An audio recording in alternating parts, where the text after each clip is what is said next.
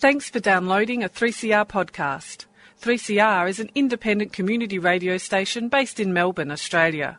We need your financial support to keep going. Go to www.3cr.org.au for more information and to donate online. Now stay tuned for your 3CR podcast.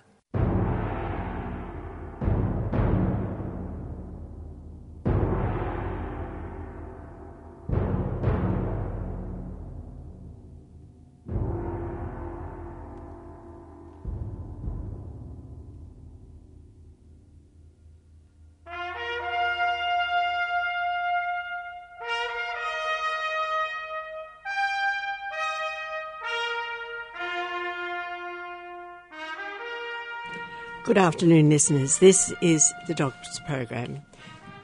The Australian Council for the Defence of Government Schools are here every Saturday at 12 noon to defend and to promote public education. When we talk about public education, and we make no apology for defining it every week because it needs definition, we talk about education which is public in purpose and outcome. Above all, it is public in access. It's available to all children all teachers, all workers, all parents, and there should be no fees and no requirements of any sort to enter a school to obtain an education. Our public schools should be publicly owned and controlled, and they should be the only ones that are publicly funded because they're the only ones that can be publicly accountable. Anything else leads to misuse of public funds and corruption and our governments should provide a first rate public education for every child in this country if it is a democracy. There is a question, of course, as to whether or not they are doing this and whether or not we are still a democracy as a result. Now, we have a website at www.adogs.info and we're up to press release 635. But we've got two press releases this week because although it's the Christmas season, in fact, there's all sorts of things happening because people are on the internet and the government's not getting away with anything. Uh, particularly as far as public school parents are concerned and uh, the resources for our public schools. Press release 635 reads as follows Take over the private schools and make them public, and save public money. The time has come to take over private taxpayer dependent schools and make them into public schools. The public pay for them, they should be able to use them. State aid to private systems of education, whether they be religious hierarchies, corporate raiders, or individual profiteers, always is, always has been, and always will be uneconomic, costs too much, inefficient, it leads to ridiculous duplication of resources, socially and politically divisive, it leads to disadvantage and plutocracy, and corrupt. It leads to lack of accountability for the expenditure of public money. Our own Australian history should have taught us this lesson, but this generation and our children are unfortunately being forced by governments in the thrall of powerful lobbyists to learn the lesson once again. But the economic arguments of the private and corporate interests are gradually being turned on their head. Leaving aside the billions provided annually to private education in the form of taxation expenditures, though otherwise known as taxation exemptions, the direct public funding of many Catholic schools in particular is now running at more than 90%. And if you count in all the extras, it's probably more than 100%. This system, at least, should be taken over. Chris Bonner and Bernie Shepherd, in their monograph entitled Private School Public Cost, have crunched some very revealing figures from the My School website and other resources. And their figures are already out of date because they're 2013 figures. They are discovering that because the dependent schools are costing the taxpayer ever greater amounts, it's becoming more and more a realistic economic proposition to actually take them over and make them into a public system. Now, here's an excerpt from their monograph. What about the savings? With governments already providing non government schools with between 83% and 94% of the recurrent funds they give to their own schools, it's apparent that the savings, or alternatively the costs, of taking these students into the public system are not going to represent the huge fiscal suicide or financial tsunami that the commentators quoted are predicting. A realistic way to calculate claim savings is not to use gross averages, but to examine the cost differences incrementally across the advantage range, comparing the costs involved with students at similar levels of advantage. To do otherwise is to assume that the average relatively advantaged private school student would and should attract the same recurrent funding as the average relatively disadvantaged public school student. It's a fundamentally flawed approach. But of course, uh, listeners, it's been the approach that's been taken by the private schools, and there there are politicians who have private schools in their DNA for the last 40, 50 years. And yet, this has been the basis for many of the wilder claims in the area of the school funding debate. An incremental calculation would look like the one that they have given, that Robert will tell you more about shortly. Using 2013 data and dividing the nation's schools into 10 groupings on the basis of advantage, Bonner and Shepherd calculate that the total difference between the government recurrent grants to private schools and the recurrent funding of equivalent government schools, um, the difference is around 2.2 billion, or just 5.7% of the 38.9 billion total of government spending reported on the MySchool for 2013. So it's becoming more and more uh, viable to actually educate these children in government schools, in public schools. Now, if the size of the figure is a surprise to some, then a further surprise might be found in the fact that the difference has actually been getting smaller year by year. So it's becoming economically a possibility uh, that these children should be educated in a public school. And it's becoming more and more uh, obvious that it would be better not to have huge private systems being hugely publicly funding, funded and duplicating public school facilities.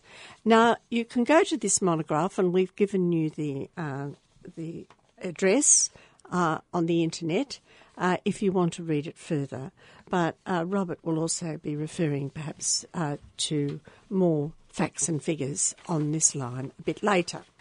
Now, there's another press release. But before we have a press release, we want to tell you that this year is the year of happy birthday for 3CR. And we're going to give you lots and lots of versions of happy birthday in the coming weeks and today. But we'll start off today with one happy birthday and see if you can guess, uh, as you're listening to it, this is happy birthday in the style of. See who you think it is in the style of.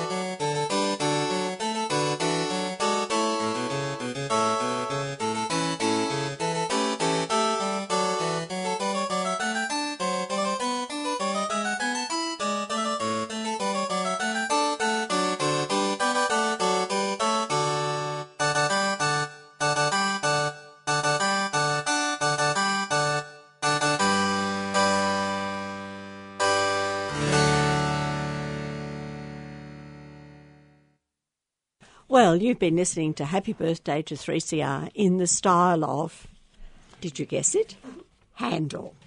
Uh, that was easy because we've played quite a bit of Handel on this program. We rather like Handel, uh, and that was in the style of Alleluia uh, by Handel.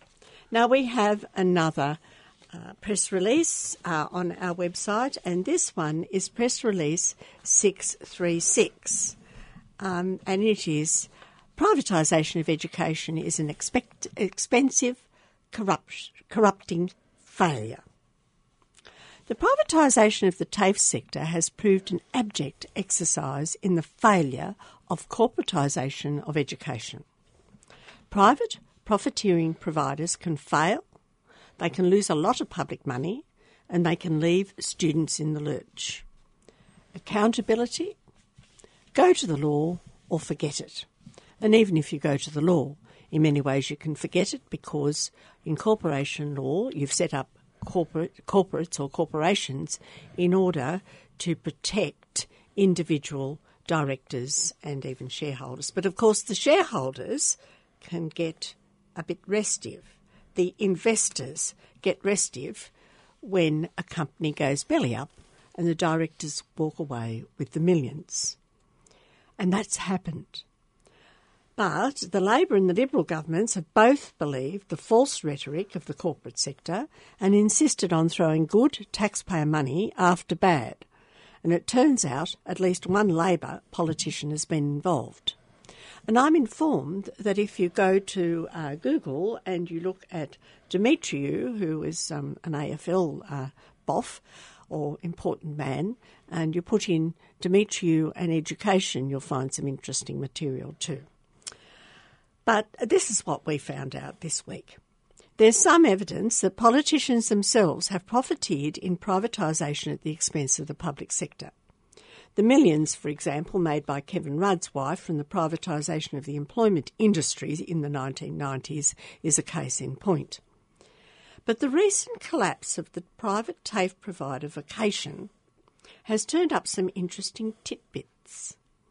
The possibility of legal action, not only against Vocation itself, which has no money, of course, it's gone bankrupt, but of its directors, has revealed the following facts. And I'm quoting here from an article entitled Vocation Directors in the Line of Legal Fire, which you will find in the Australian Business Review of January 2 to 3 in 2016.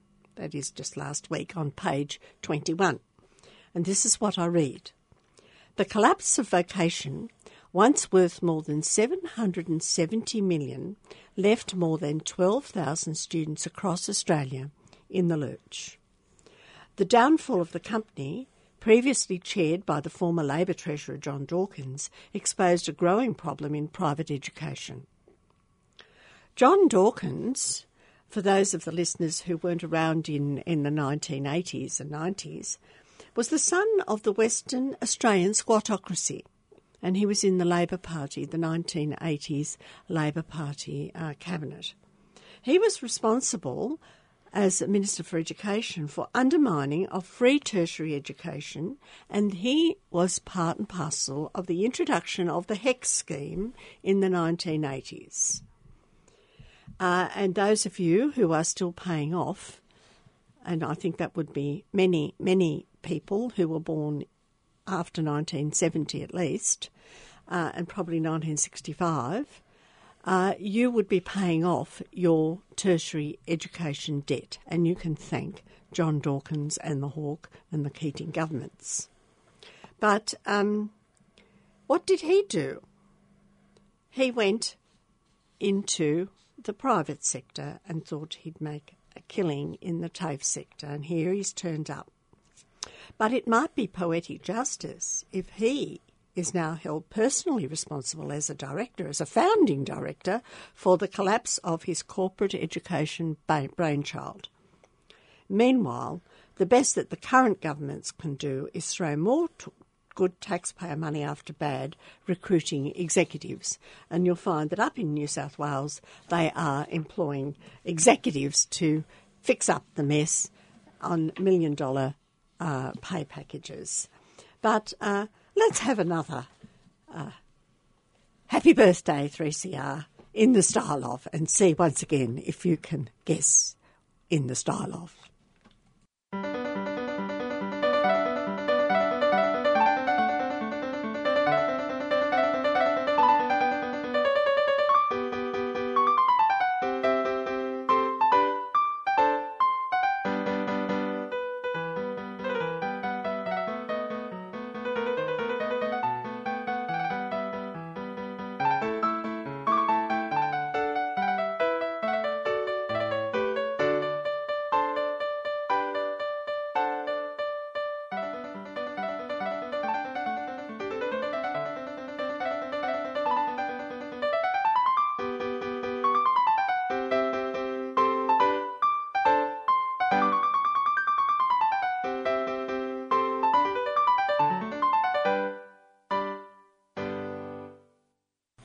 Thank you very much, Jean. Thank you very much, Wolfgang Amadeus Mozart, and happy birthday to 3CR.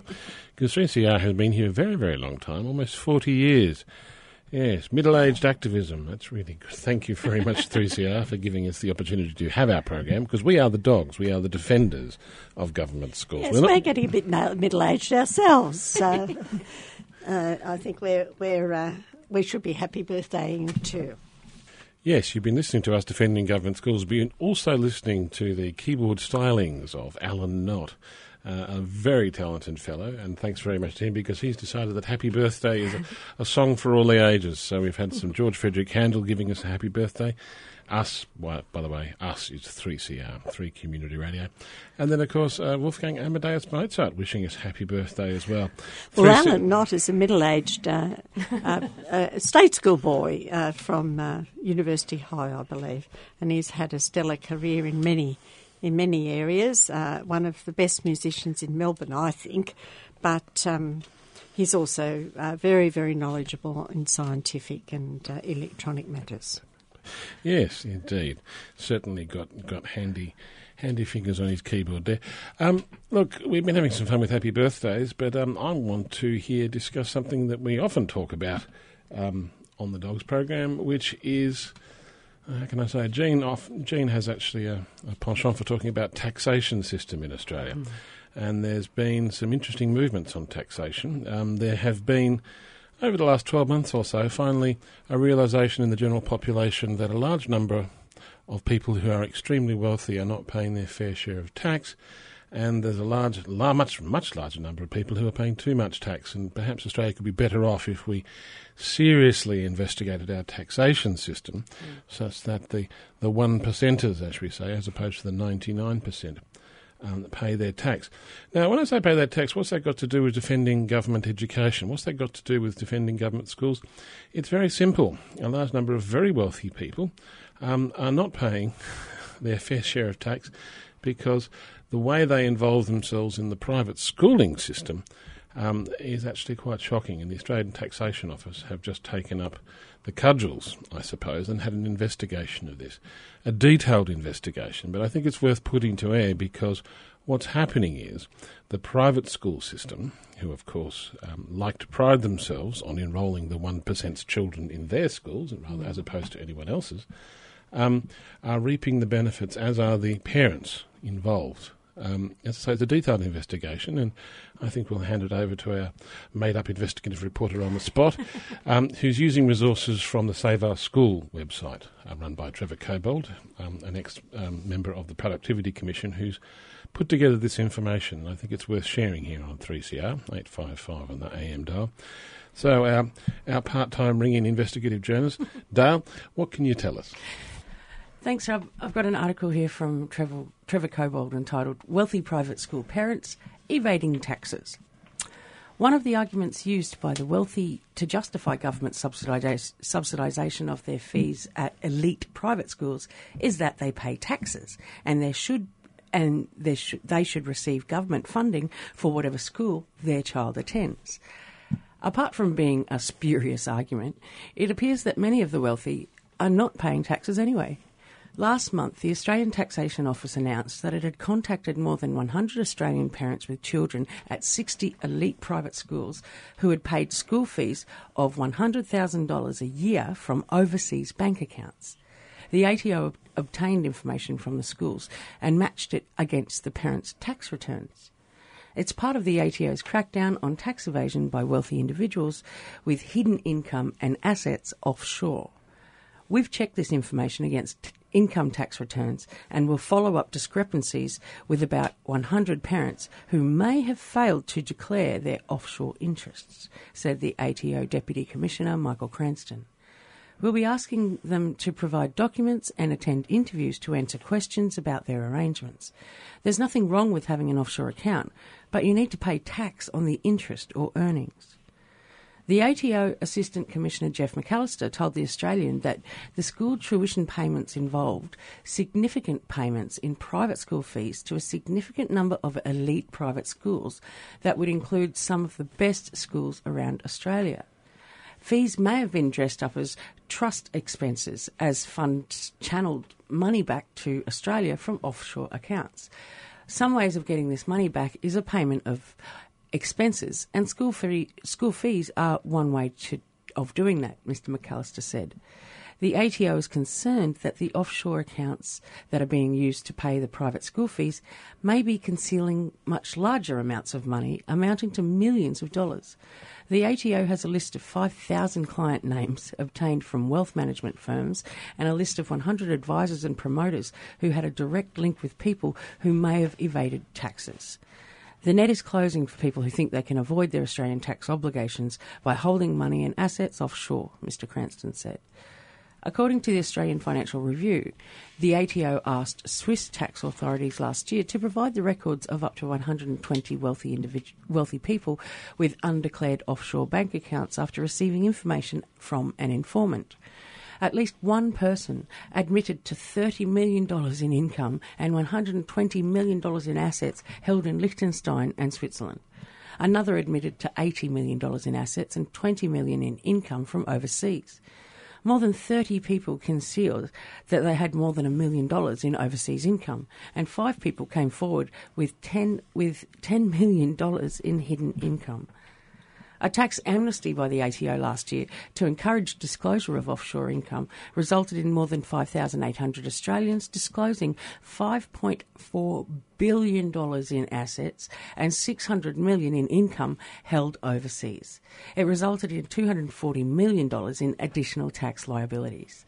But apart from salting away money in overseas tax havens, the wealthy in Australia have many ways of avoiding paying their share of taxes.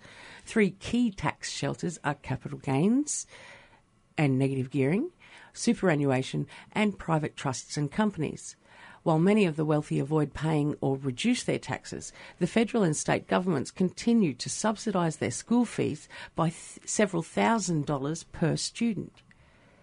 My, the My School website shows that there will be 75 private schools in Australia with average school fees of over $19,000 a year in 2013, including 16 with fees around $25,000 to $30,000.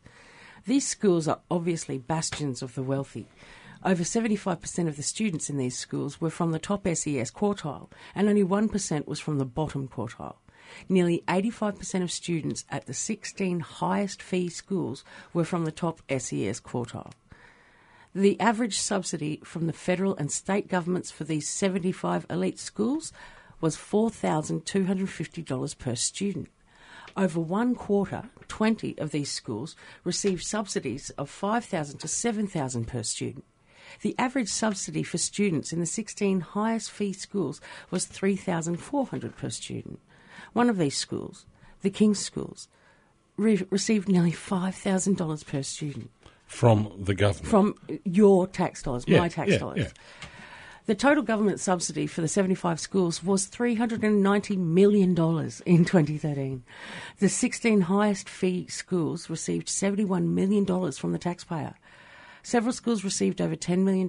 Hale- Haileybury College, 17.9 million. Caulfield Grammar, 13.6 million. Per annum. Every year. Wesley College, 11 million. Trinity Grammar, 10.4 million. Every year. Now I know Your why. money. Yeah. Now I know why Haileybury can spend 52 million on a NAB building in King Street and open a school next year. Haven't heard. Um, they must have got it through the, the city council. Nobody's heard about It's, it. it's shocking. Um, Government funding com- compounds a tremendous resource advantage over public schools. Their average recurrent income per student in 2013 was over double that of public schools, twenty-eight thousand five hundred eighteen compared to twelve thousand five hundred seventy-six dollars. The average income of the 16 highest fee schools was 31,951 per student. The 75 schools would still have double the funding of public schools even without any government funding. Well, that's the point, I think. Take away the government funding, they're still doing well, so take away the government funding. it's, it's unnecessary. Uh, funding elite private schools is a complete waste of taxpayer funds. Yes. It does not produce any better school results. Public schools with a similar similar high socioeconomic student profile do just as well as elite Catholic and independent schools, and substantially better in many states, with less than half the funding of the elite schools. The extra resources provided by governments is wasted on gold plating facilities, lavish marketing budgets to hire boutique public relations firms to promote their school, and scholarships to cream off high achieving students from other schools. Government funding of elite private schools diverts scarce funds from serving those with high learning needs to those with few needs. The nearly $400 million in government funding for elite private schools would be far better used to support highly disadvantaged schools, where a large proportion of students do not achieve national standards in literacy and numeracy. Even if the wealthy all paid their fair share in taxes, there is no case that they are thereby entitled to government funding to support their children in private schools all citizens pay taxes to fund basic community services such as public transport, police, paramedics, fire brigades, libraries, garbage removal, street repairs, repairs and public education, regardless of whether or not they use these services. Governments do not subsidise families if they choose not to use taxis instead of public transport, or buy their own books instead of using the public library, use private security arrangements to protect their home instead of police services, or use private recreation and leisure facilities such as their backyard pool instead of the municipal pool. The purpose of taxation is to provide services of benefit to society. People who do not avail themselves of publicly provided services are not entitled to claim a certain proportion of taxation revenue to fund their own private choices. This is not to say that there is no case for governments to fund private schools.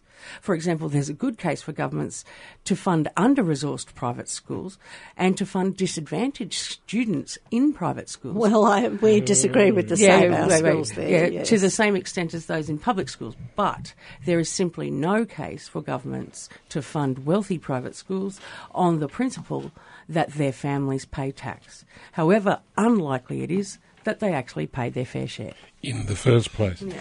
No, I mean, um, you've laid out a, a, series of arguments there, and I, I, think it's well laid out by, by Trevor Cobbold. Mm. Of course, here at the Dogs, we don't think any money should go to any private schools no. because the one and simple argument that these wealthy private schools make, and indeed the parents that send their children to these wealthy private schools, would be that if you give money to the poor private school, it is unfair for you not to give it to the wealthy private school. It's just a very, very simple process. Um, the arguments he used there about public transport and public security, I mean, these are these are very old arguments. But at the head of what he's investigated is, I think, something much more serious. To give large amounts of taxpayers' money to obviously, definably wealthy private schools, and then the people who are doing that are evading tax as part of the process. This is just bloody stupid. It's idiotic. It all to look at it from the outside, to look at it from the inside, in any way you look at it, it's just stupid. So why does Australia do this? I actually have a, a, a suggestion as a reason to this. I think Australians do education funding the same way Americans do gun laws. It's really, really simple. If you look at the America's gun laws from from the outside, you go, "What? What are you? What are you? What, are you doing?" I mean, I'm sure surely um, it should be reasonable to ask someone if they're a violent criminal before they can uh, purchase a firearm to go out and commit a violent crime. Mm. But no, in America, that's that that's not that's not allowed because of their quite from the outside quite crazy gun laws. Um, here in Australia, you look from the outside and you go, how come you're giving all of these. Well, actually, I'm about to tell you that in total it's $3 billion per annum to private schools in overfunding, not in funding. This is just in overfunding. And extra three. Why would you do that? Now, the arguments are becoming more and more tenuous and more and more, how can I say, um, crazy, because you have to come up with crazy arguments to justify crazy actions. Mm. And in America, it's gun laws, and here in Australia, um, it's the way we fund our education system. If you break basic principles, then this is where you end up in crazy land. Uh, the basic principle was broken in the 1960s when they gave state aid, that is, taxpayers' money, to private schools in the first place, and it was to get the Catholic vote. Um, and uh, it was uh, given also to the to the wealthy schools, which tended to be Protestant schools, because they didn't want to have sectarian problems. And you will find that a large number of people will say, "Weren't we just so wonderful? We got rid of the sectarian divide." The problem is, of course, we've now got many, many, many divides. You name it. Uh, you name the craziest religious belief that you could possibly find, and we are funding that kind of school. Hmm. Uh, the Scientologies, the uh, the Christadelphians, you you name it. Uh, they Brethrens, can, they're all they're all government funded schools. Hell, I think yeah. Catholics crazy enough. Yeah. well, yes. Um, uh, the one thing you have to say about the Catholic Church is they are not crazy. They have never changed. They have always believed that they should be the uh, one state church, uh, the establishment, and uh, they made it. They made it when they got. Um, Mr. Abbott in, and they're not very happy at the moment because Mr. Abbott and his um, crew are out. However, Turnbull's on the edges; they can't be too too unhappy. Um, the new establishment is riding high, and uh, it's time that the establishment was called for what it is: unfair, uh, uh, hierarchical, and also um, authoritarian and in fact, we are now finding out that it is not only corrupt, it is utterly immoral. But um, uh, the mm. dogs have always said this, and it's because back in the 1960s, a very basic principle of separation of religion and the state was uh, broken. Mm, and, and now we have a broken education system. Yes, indeed. If you don't have separation of religion from the state in a country, which we do not here in Australia, we just don't, um, all sorts of crazy stuff happens. And I think um, Dale has just outlined in great detail one particularly crazy situation. But the one bright light is that we still have a terrific public education system. Mm. And uh, wonderful things are happening there and we have to look after it, we have to defend it, and we have to keep it and keep it well resourced. It needs to it, it needs to be fought for, which is exactly what we do here on the Dogs program, defending government schools on 3CR 855 on the AM dial and the WWWs and indeed podcast. And we'll be back with some more in detailed investigations about exactly what's going on with funding of education here in Australia after a little bit more music.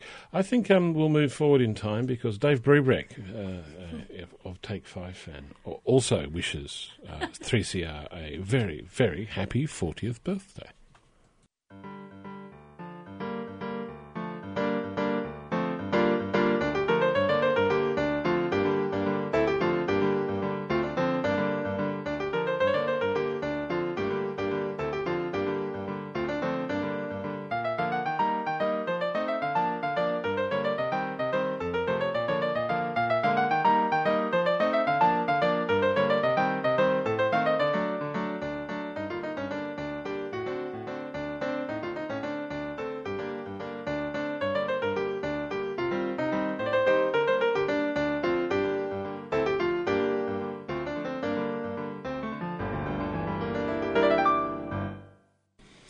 Welcome back to the Dogs program here on 3CR 855 on the AM dial.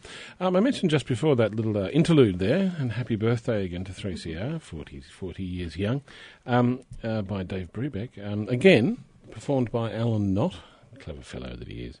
Um, I mentioned before that in Australia we are overfunding, not just funding, we are overfunding private schools to the tune of about $3 billion per annum, $3 billion per year. Now, $3 billion is a lot of money, and um, various federal, poli- federal and state politicians, I'm sure, wouldn't mind being able to claw that back. Because if you put $3 billion back into the federal and state treasuries, I'm sure they'd be very happy to spend it on all sorts of fun things to make people vote them in again. Mm-hmm. But this $3 billion of overfunding, and I'll come back to why it's overfunding in a minute, um, is basically politically untouchable here in Australia. Again, I would say for crazy reasons. You look at it from the outside and you say, well, why don't you take that $3 billion and spend it effectively? Make that $3 billion accountable and effective and indeed perhaps even efficient. But they don't do it. Um, and there's a couple of reasons why, but let's, let, us find out where I get this $3 billion figure from. Again, with research done by Trevor Cobbold, who says the well off private schools are overfunded by this amount every year. He says, in general, there is no case for government funds going to private schools at a level beyond what they are prepared to fund public schools. I'll say that again. There's no case, according to Trevor Cobbold, to fund private schools to a level beyond what they are prepared to fund public schools. Now, here at the Dogs, we don't agree with this. We don't think that any public funds should go to any private educational institutions. If a parent wishes to take their child out of the public system and educate them privately at home or in some religious school or in just some private school that they happen to want to do, they are perfectly within their rights to do so. Here at the Dogs, we don't think that's a bad idea. You go for your life unless, of course, the school um, teaches things which are inappropriate in terms of the rule of law. Um, people should be able to send their children to private schools and pay for that privilege themselves. I myself am not willing to um, subsidise that, but at the moment I am, which is what we're fighting here as part of the Dogs program. But Trevor Cobbold's perspective is let's just look at the money that is beyond the level that they are prepared to fund public schools, which is what Trevor Cobbold's talking about. He says government funding enables 1,400 different schools, all of them private schools, to have more resources than public schools.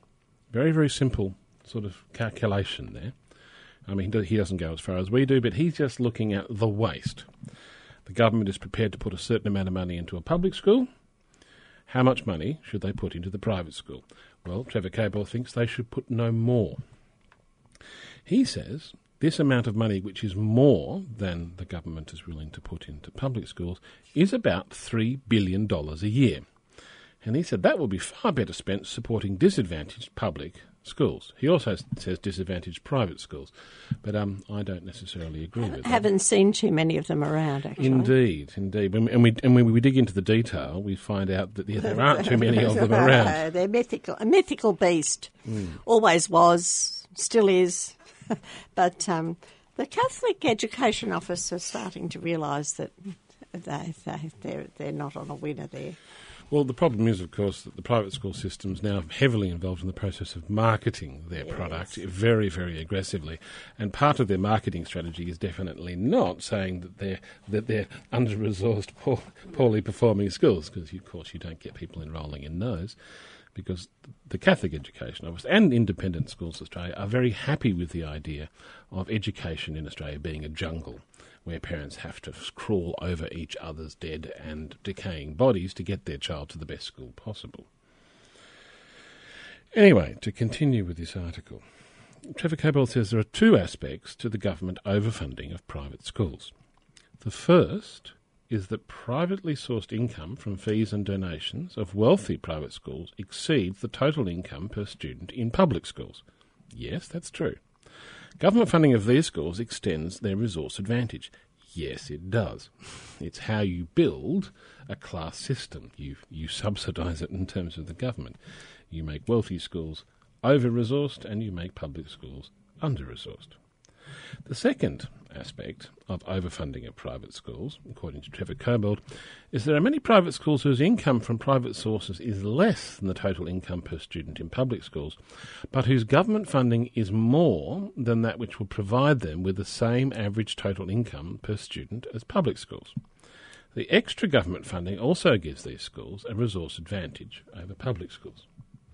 So what he's saying is that the poor, inverted commas, private schools, who charge fees which are not um, an equivalent of what the government would give a child in a, in a public school, the government gives them money, but they're giving them, giving them so much money that it adds up to a higher total. Now, he says the My School website shows that there are 217 wealthy private schools in metropolitan and provincial areas in Australia whose income from fees and private donations alone exceeds the average income per student in public schools. These schools, these ones, receive $1.02 billion in funding from the federal and state and territory governments in 2013, um, and $746 million from the federal government, and $270 million from state and territory governments. Now, these schools have a high proportion of students from the most advantaged families in Australia. Their average score on the ICSEA um, is around about 1,162, as opposed to an average of 1,000, which is compared to the average, of course, for public schools, which is 1,000. The government funding of these schools compounds their resource advantage. If their government funding were terminated, these schools would still have more money to educate their kids than the average government school. Now, the average government funding per student in these wealthy schools was around about 5,000, bit bit more in 2013. It enables them to double the total income for the average public school, and their average income per student was around about $25,500 compared to about $12,500 for public schools. This is the difference. It almost doubles. Well, he says a bit over 13000 per year per student. Now, in addition to these schools, these elite ones, which the Dale was telling us about, who have parents who are very happy to use tax lurks to not pay tax on the money in the first place, which then negates their argument that I should have money in for my student because I pay taxes when you don't pay them. Um, in addition to these schools, there are another 1,186 schools whose private income from fees and donations is below the average income per student for a public school. So it's below $12,500, but whose government funding provides them with a higher average income than the public school next door. The excess funding amounts to, around about, get this, $1.8 billion every year. That's 1.33 billion from the federal and about 476 million from state and ter- territory governments. Now this was in 2013. The first act of the Andrews state Labor government was to increase the amount of government money going to every single private school in Australia.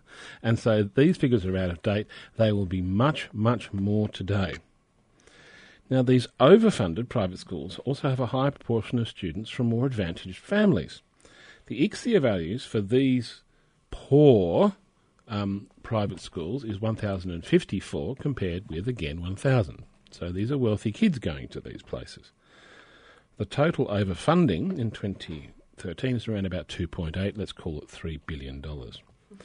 Now, the estimated difference for the average total income per student for the 1,403 private schools and that of the public schools is likely to be an underestimate because the average income for public schools includes, and this is what Jean was saying before, remote areas and special schools because you don't find elite private schools in remote areas, and in fact, you don't find those poor private schools in those areas either. That's a question of the state serving the people and no one else. Certainly, there is no market advantage for any private educational institution to do that. Now, this is a system. Now, the reason that Trevor Cobbold is telling us about what happened two years ago is, well, because things have changed things since then, is that if you do go onto the MySchool website and try to get accurate information for 2014, the private education schools which have their data up there are very reluctant to um, reveal that information. If you want 2015 data, you've got no hope at all. They are very, very slow, they are very, very tardy, and some schools that I have researched on the MySchool website haven't put their financial data up since 2011. They don't want us to know. The Gillard government sort of made them tell us, but since the Gillard government has gone, and we have another government, a lot of very wealthy private schools have just forgotten to put how much money they get from the government up on the website. They consider it, I'm sure, their right to keep that information commercial in confidence and are reluctant to do so. Well, let's bring Gillard so, back and make sure that they get no public money of any sort unless they give us their information, including their assets. They never did give us their assets. But Gillard did at least get this kind of information up and out there. Yeah, in 2011, they actually they did provide information on income generated from assets, but um, whether that's in fact accurate information, and since then, of course, that kind of information, they've been very reluctant to tell us about where their money goes and where their money comes from. And some of them, of course, hide behind the veil of, well, they're a religious institution, they shouldn't have to. And certainly they're very charitable, apparently. But I won't. That's that's an issue for another day. Talking about the charitable status of wealthy private schools because wealthy private schools involved themselves in charity for which section of society? I think we can say perhaps a section of society that doesn't really need it.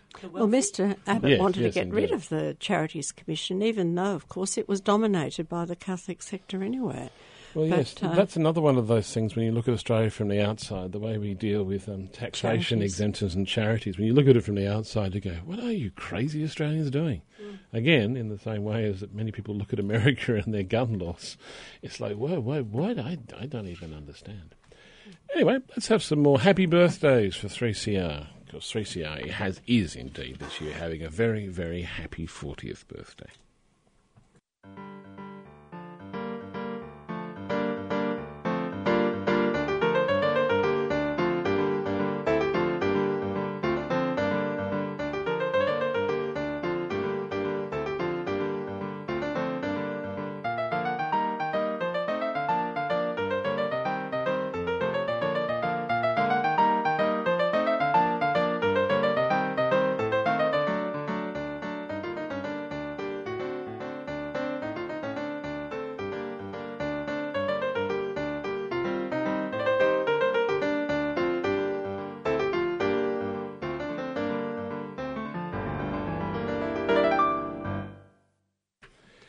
Well, yes, Ludwig van Beethoven also wishes 3CR a very happy 40th birthday. Another little uh, musical interlude there by, uh, from the yeah, keyboard stylings of Alan Knott. Yes, well, thank you very much, uh, Robert and Dale, for all of those facts and figures. I've got, I'm sorry, listeners, I've got a few more facts and figures, but it relates back to our TAFE uh, matter, which I referred to earlier in the program. Let's go up to New South Wales and see how they're reacting to what has happened to the privatisation of their TAFE by the uh, Baird government. There's been a mess. The same as we've had in Victoria, there is a mess. The federal government are putting their jackboots on and saying there is such a mess in TAFE that they're going to federalise it. But um, I'm not so sure that that's the answer either. Privatisation does not work. It never has worked and it never will work. If you want to educate your children in the nation and even if you want to give them trades, uh, it's not working in New South Wales. So, what is Mr. Baird going to do about it? He has spent up to two million recruiting executives uh, to oversee TAFE as it prepares to cut up to half the vocational education providers' guaranteed funding. The restructure is going to see eight new executive leadership team positions created to take charge of the state's vocational education and training sector, taking home salary packages of up to 243,000 each according to pay guidelines published by the New South Wales Public Service Commission. So, the hiring spree has come as the guaranteed TAFE New South Wales budget looks set to be slashed in half, according to a document that's been seen by the Fairfax media, and this is based on estimates prepared by the New South Wales Department of Industry and Skills. And under the state government's smart and skilled reforms, the public provider's been forced to compete for funding with up to 400 private colleges. Over the past year, in New South Wales, TAFE student fees have surged up to 22%, while student enrolment figures have plummeted to 43,000. More than 2,000 TAFE teachers have lost their jobs since 2011, leading students and staff to describe once teeming institutions as ghost town campuses. And as we know, this, this kind of thing has already happened here in Victoria under the Napthine government and now continuing under the Andrews government. The New South Wales cabinet documents that were leaked in September also revealed that the state government plans to sell 27 TAFE sites, including the Epping, Dapto, and Chullora campuses. So, uh, up in New South Wales, they're repeating what has already happened down in uh, Victoria. Uh, advertising of the department's new executive positions up there, which include directors of policy and national reform, deform, let's call it for what it is, it's a deform, markets and governance, oh goodness the words, come after a damning New South Wales Auditor General's report found serious system limitations were exacerbated by the smart and skilled reforms, otherwise known as the deforms, namely the privatisation of TAFE in New South Wales. But a spokesperson for the Department of Industry and Skills said that it was looking to ensure it had the best people with the right skills to drive reform in this critical area.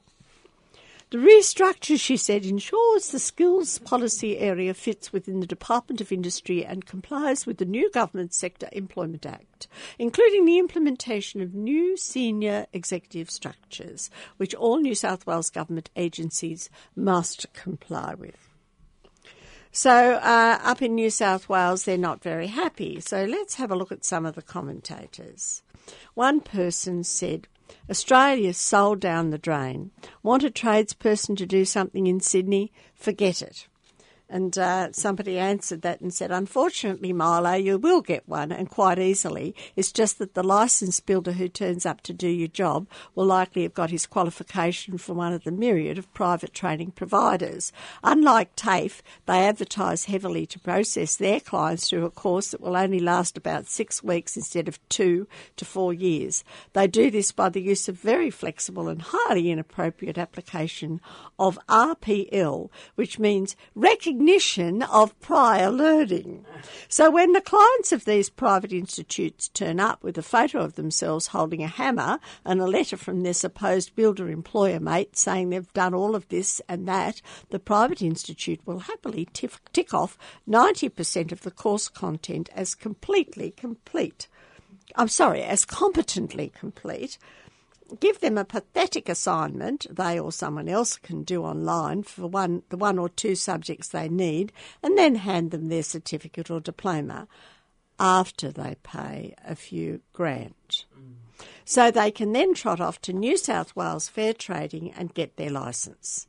That's how utterly careless Teflon Mike Baird and his merry bunch of hapless ministers have been his own statutory officers are handing out practitioner licences to highly incompetent but qualified individuals who inevitably will rain a path of misery down on unsuspecting home building consumers. How pathetically stupid we are. Well, that's what Robert's just been saying. How pathetically stupid other countries regard Australia and what we are doing to a once proud, extraordinarily competent public education TAFE system. Well, um, another uh, commenter, uh, com- uh, because I love these comments, I think they tell you a great deal. Social media has been very busy over Christmas. Uh, people who read the um, internet have got more time in the holiday period to, to spend telling you what they're thinking.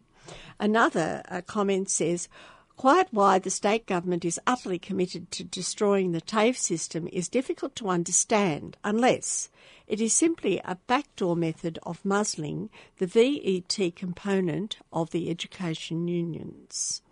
The deplorable record of some private uh, training providers should not be taken as indicative of all non government organisations, but the evidence is plain that fraud and deception is being perpetuated by some providers against both students and the government funded fee help programs. One thing is certain, and that is the poor completion rates for courses and the substantial quality, substandard quality of training being exposed as some organisations are audited will leave potential employers with questions about the competency of their apprentices and trainees. Mr. Baird, by presiding over a dismantling of a proven provider of further education, is just providing a conduit for a decline in standard of training and, more importantly, vastly increased cost for students entering a VET career pathway and no amount of overpriced executive positions added to TAFE management is going to paper over the cracks in an organisation which is increasingly being defunded, deprived of resources, and denuded of competent teaching staff. Quite how these, in, in inverted commas, reforms will dogs call them deforms, are supposed to provide an agile and resilient workforce for the Prime Minister is more than a little difficult to understand. Perhaps it's a pointer to the ultimate aim of both the federal and the state uh, coalition governments in the provision of all tiers of education. For a government which espouses the importance of competition, it is more than a little ironic that patently substandard and in some cases openly inadequate training providers flourish in a system where the leading provider of the service has been deliberately undermined. And another commentator says, really well said exactly what we don't need is more highly paid executives to feather their own nests. But that's enough for today from the dogs.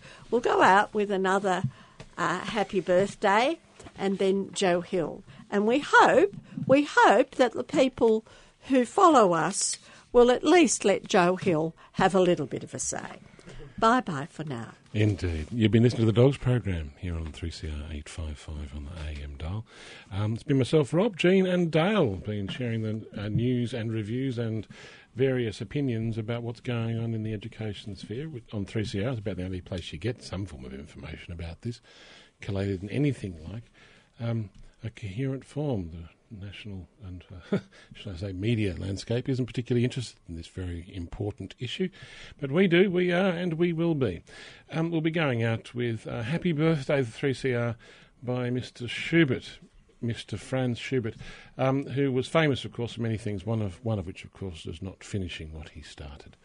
But until next week, it's bye for now. Oh, one more thing, of course, before we go, is that you can contact us and find out more, certainly about Jean's press releases and the various publications and ideas and reviews about the dogs on our website, which is at www.adogs.info. That's www.adogs.info. But until then, it's Franz Schubert, Joe Hill, and then the next week until we're back.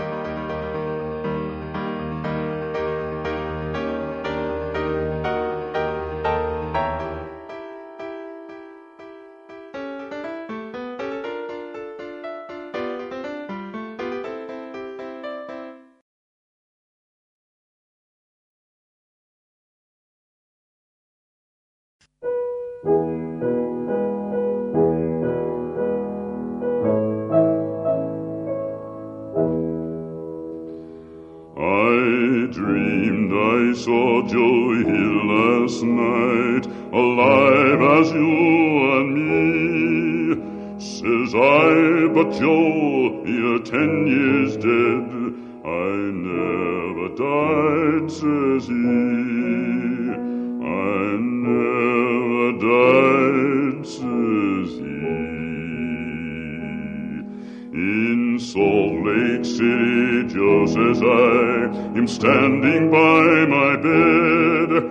They framed you on a murder charge, says Joe, but I ain't dead, says Joe, but I ain't dead. The copper bosses killed you, Joe. They shot you, Joe, says I. Takes more than guns to kill a man, says Joe. I didn't die, says Joe. I didn't die. And standing there as big as life, and smiling with his eyes says Joe, what they can never kill. Went on to organize, went on to organize. From San Diego up to Maine, in every mine and mill, where workers strike and organize, it's there you'll find your hill. It's there you'll find